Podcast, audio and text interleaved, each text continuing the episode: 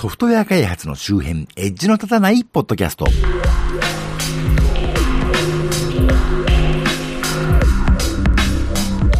コンピューターで楽しいことをしたい人、そして、えー、これ収録してるのは8月19日の日曜日なんですけどね。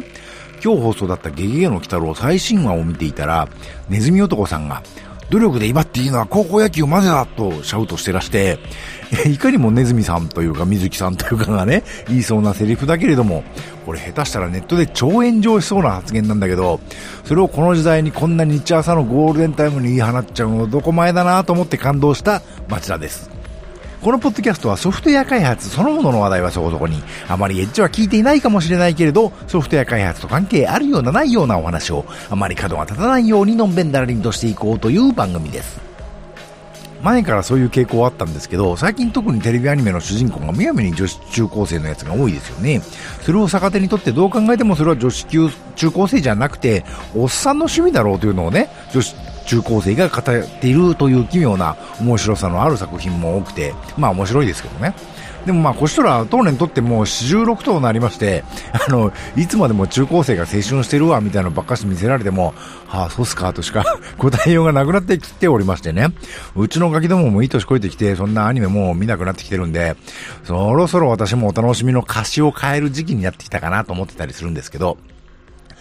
どういうわけだか最近は今言ったゲゲゲの鬼太郎と、ルパン三世と、天才バカボンの新作をやってるんですね。いつの時代なんだみたいな話なんですけど、しかもこれらがそれぞれ大変面白くて、あの、しかも単なるノスタルジーじゃなくてね、新しいことをね、やってて、超面白いんですね。とりあえず主役は女子中高生でみたいな、ではないところが、むしろ今時のアニメとしては斬新ですらあると思うんですけどね。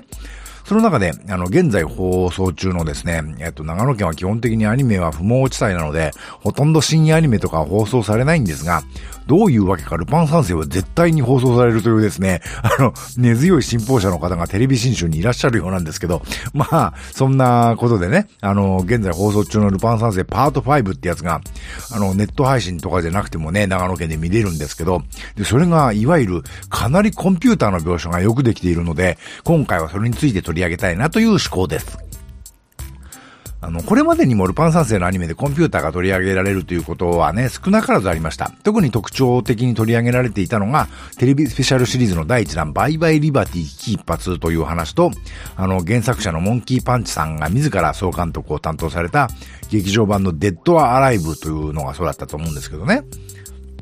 バイバイリバティはあのテレビシリーズのパート3終了後に、いつの間にか ICPO を中心に世界中の警察のコンピューターシステムにね、ルパン三世のデータが蓄積されるようになって、いわゆる仕事がやりづらくなったルパンは世界各地のね、警察本部に行っては自分のデータを消して回ってたんだけど、それも虚しくなってほぼ引退というか隠居状態になってるってところから話がスタートしてました。このデータを消して回ってるっていう描写が、あの、磁気テープとかを盗み出す描写になってるんですけど、なんていうかそれバックアップメディアじゃねえというかね、それ盗んでもしょうがなくないっていうね、違和感がすごくありましたけどね。あとこの話は当時まだ一般的にはその言葉がやっと耳に入る程度になってきてた程度の、あの、コンピューターウイルスが話のキーアイテムになってるんですけど、どうもこの話では人間の病原体である生物としてのウイルスと、あの、コンピューターウイルスがちゃんと区別がついてないというかですね、あの、まあ、これ放送されたのがね、1989年でして、現実世界ではやっと世界各国の著名な研究施設、シェルンとかがですね、あの、相互に TCP/IP 接続された頃でして、あの、インターネットなんてまだ原型の状態だったわけですからね。まあ仕方ないっちゃ仕方ないんでしょうけど。あの、一般家庭にパソコンがあるという状態ではまだまだなかったというか、もちろんお仕事で使ってる人は多かったでしょうけど、家庭に自分用の PC があるという方はまだまだ構図化だけだった時代なんで、そのぐらいがわかりやすかったのかもしれませんね。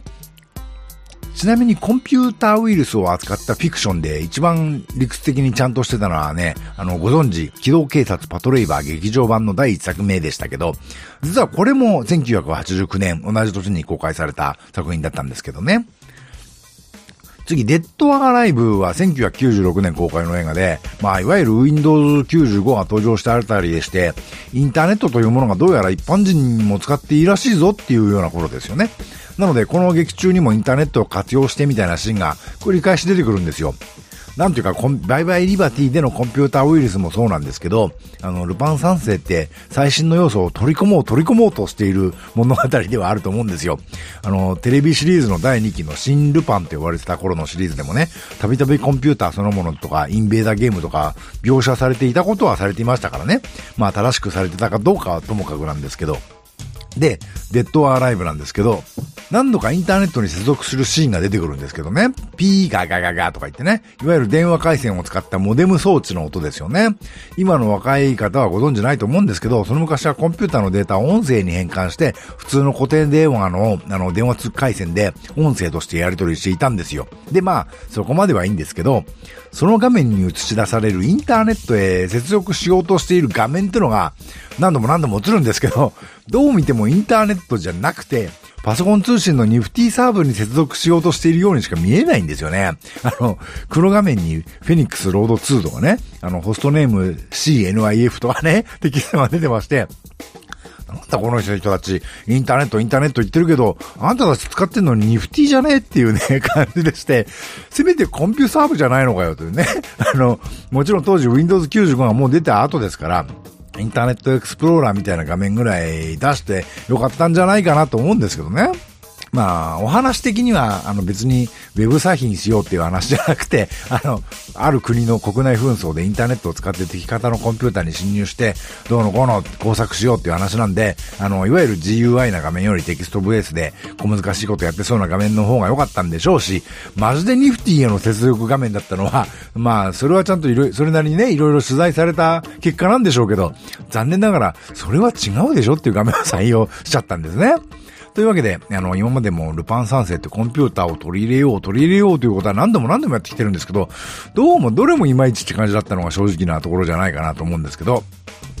もちろんルパン三世が飛び抜けてダメってわけじゃなくてですね、例えば2014年にテレビ放送された残響のテロルという大変リアルで面白かった作品があるんですけど、これ簡単に言うと高校生ぐらいのね、男の子二人組が、あの警察を相手に誰もが予想しなかったような斬新なテロを仕掛けていくという頭脳戦の話なんですけど、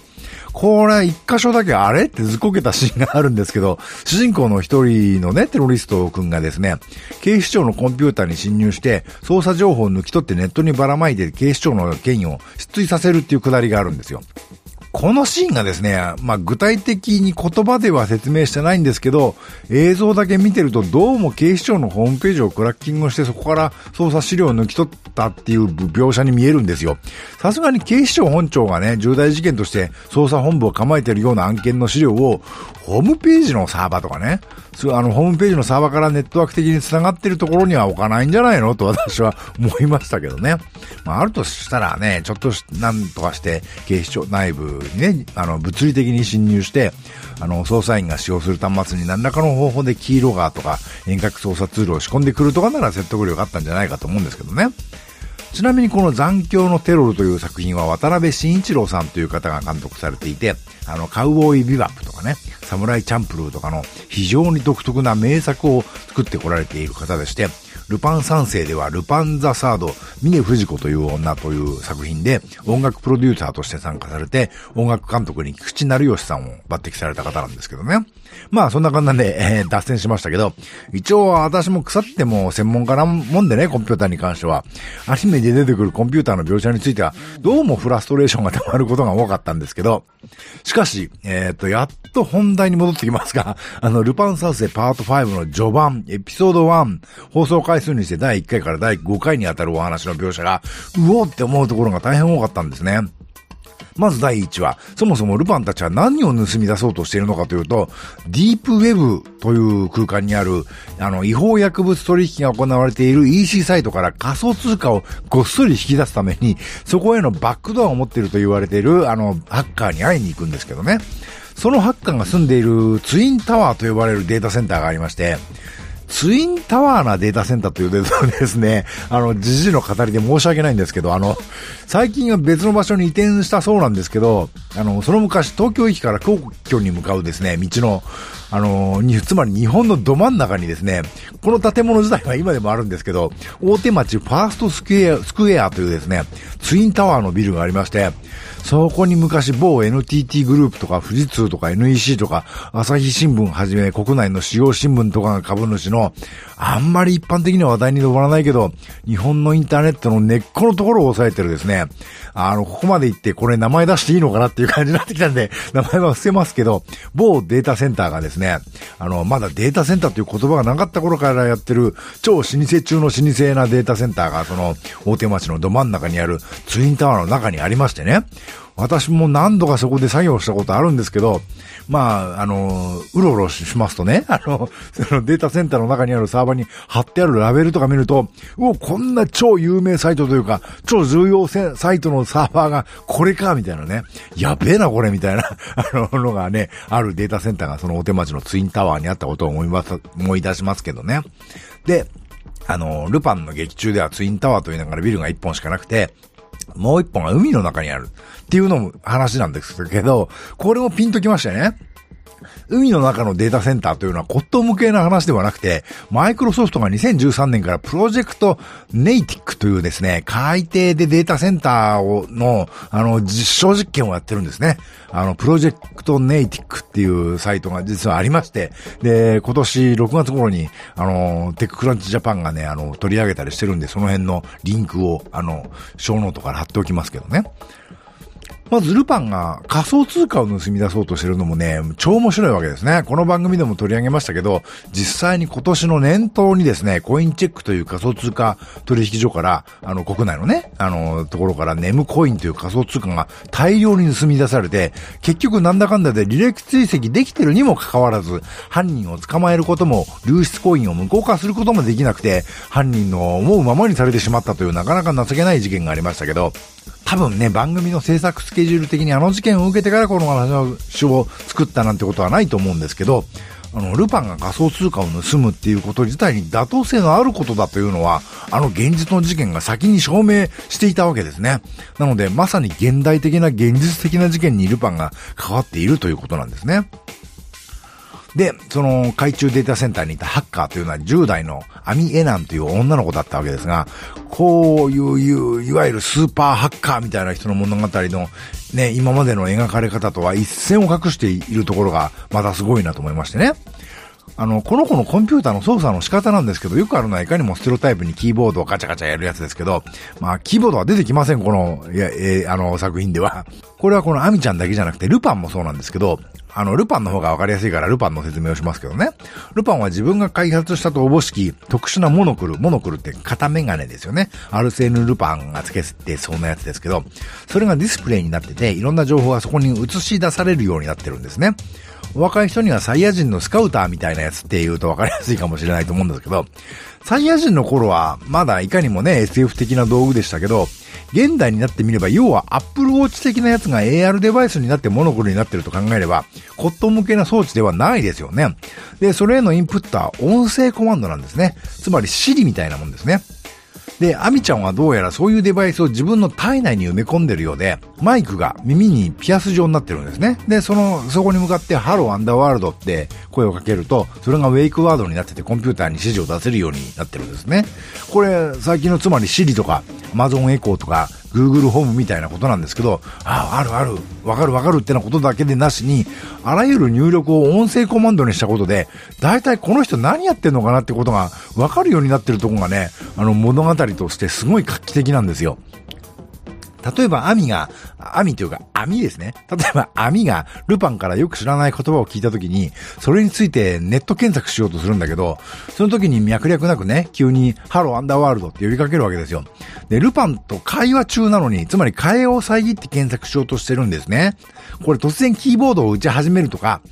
スマホを操作し始めるとかが典型的な今時の描写だと思うんですけど、音声コマンドにしたことで、それを会話を一方的に打ち切って検索しようとしているというね、若者の、あの、一方的な自分勝手さっていうのが強調された描写になってるんですね。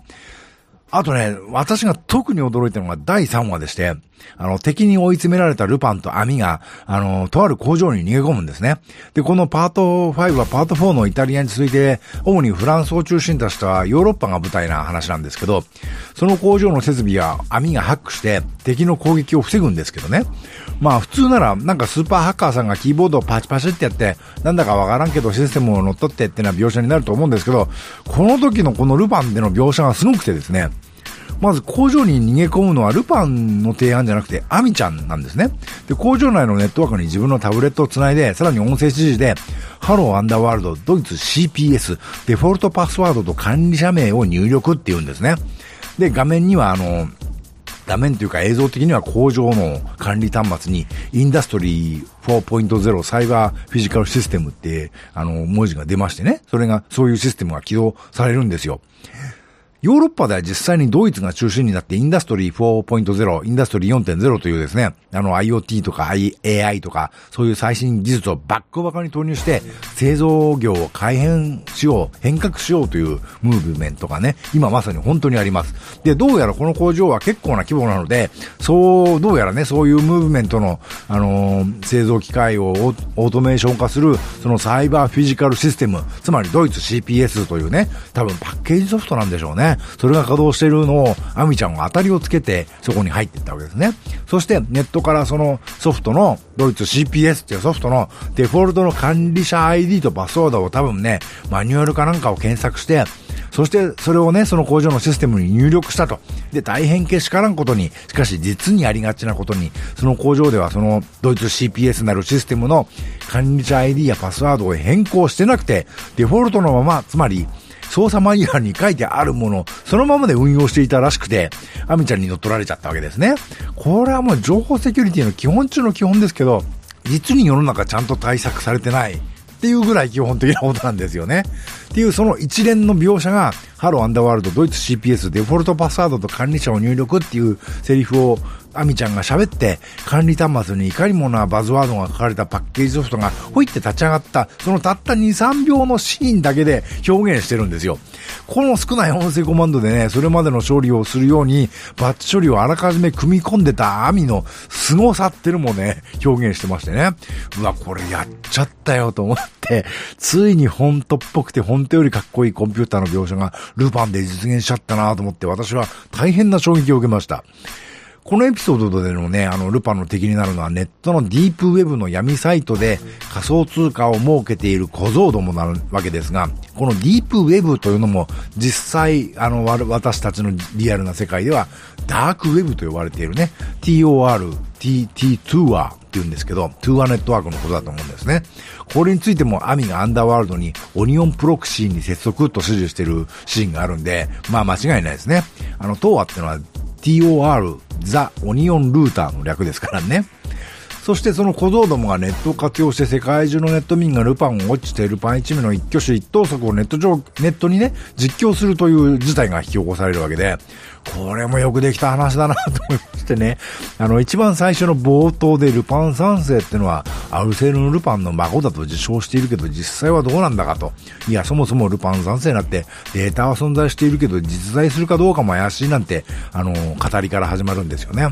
これね、まあこんなものは妄想にすぎませんけど、もし私がルパン三世のお話を作る機会が何億分の1の確率だったとしたら、そういうお話を作りたいなと常々思ってたことをね、そのまま言ってて、うわって思ったんですけどね。で、都市伝説だと思ったルパンが実際にいたみたいなね。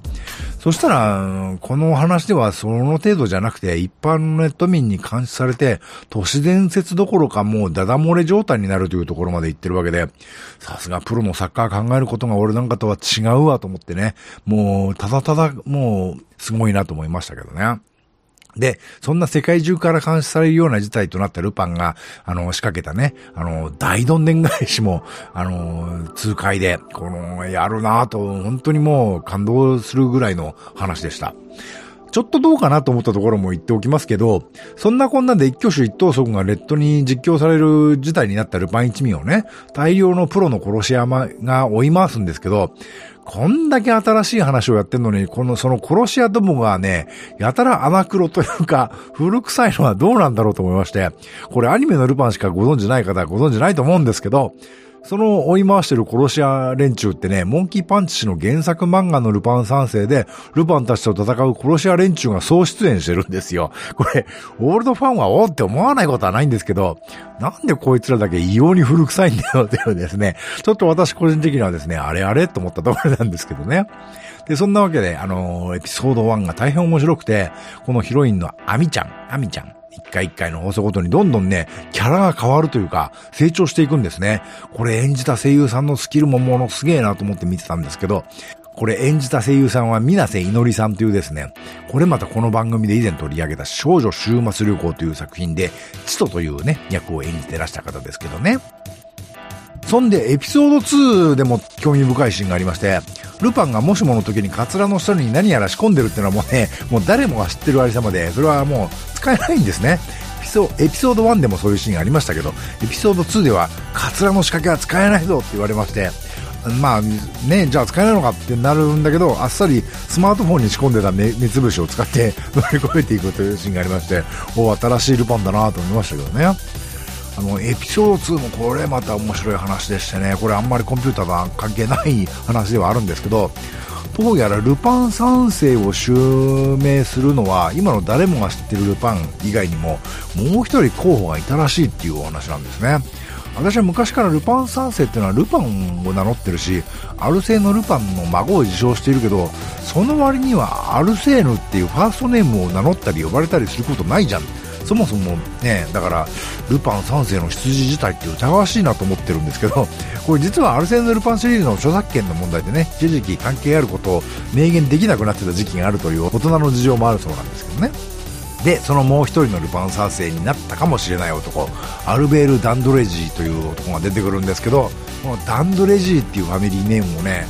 確かアルセーヌ・ルパンの母親のファミリーネームだったんじゃないかなと私はうっすら記憶してるんですけどね。これもうアルセーヌ・ルパンなんて何十年も昔小学生の頃に読んだきりなので間違ってるかもしれませんけど。そんなわけでエピソード1とエピソード2があまりにも面白くてね、思わず繰り返し見ちゃってて、エピソード3もね、もうすでに全話放送終わってるらしいですけど、まだ私見てないんですよね。こっちはこっちで巨大テック企業とかが出てくるんで、大変面白そうとは思ってるんですけどね。ちょっとだけ見たらルパンが、これ今時こんだけ政治的な対立が飛び交うような世界でねこんなこと言っちゃって大丈夫かなってな勢いでアメリカを猛烈にディスっててうわーと思いましたけどね。なんかもうもったいなくてね続きを見見たくないと。むしろ見たくないっていうのがね正直な感想なんですけどね。というわけで今回ルパン三世パート5がむちゃくちゃ面白いぞというお話でした。というわけでこの番組は Twitter アカウントより Facebook ページと Google プラスページがありましてこの番組で取り上げるかもしれないネットで見かけた気になるニュースのクリップを流したりしています。もし気が向いたらフォローなどをしていただけると大体私がどんな話をしようとしているのかななんて分かっているよお楽しみいただけるかもしれません。またこの番組と同じ内容のものを YouTube にも上げています。えー、もし、ポッドキャストあんまり聞く習慣ないんだよねという方は、こちら、そちらもお試しください。Twitter、Facebook ページ、Google プラスページと YouTube チャンネルはこの番組の配信サイトからリンクが貼ってありますのでご参照ください。できればスマートフォンのポッドキャスト機能やポッドキャストアプリに登録いただくと更新があるごとに通知されたりダウンロードされたりするようになるのでお勧めいたしますよ。もし気が向いたら iTunes にレビューを投稿いただけるととても嬉しいです。というわけで、ではまた。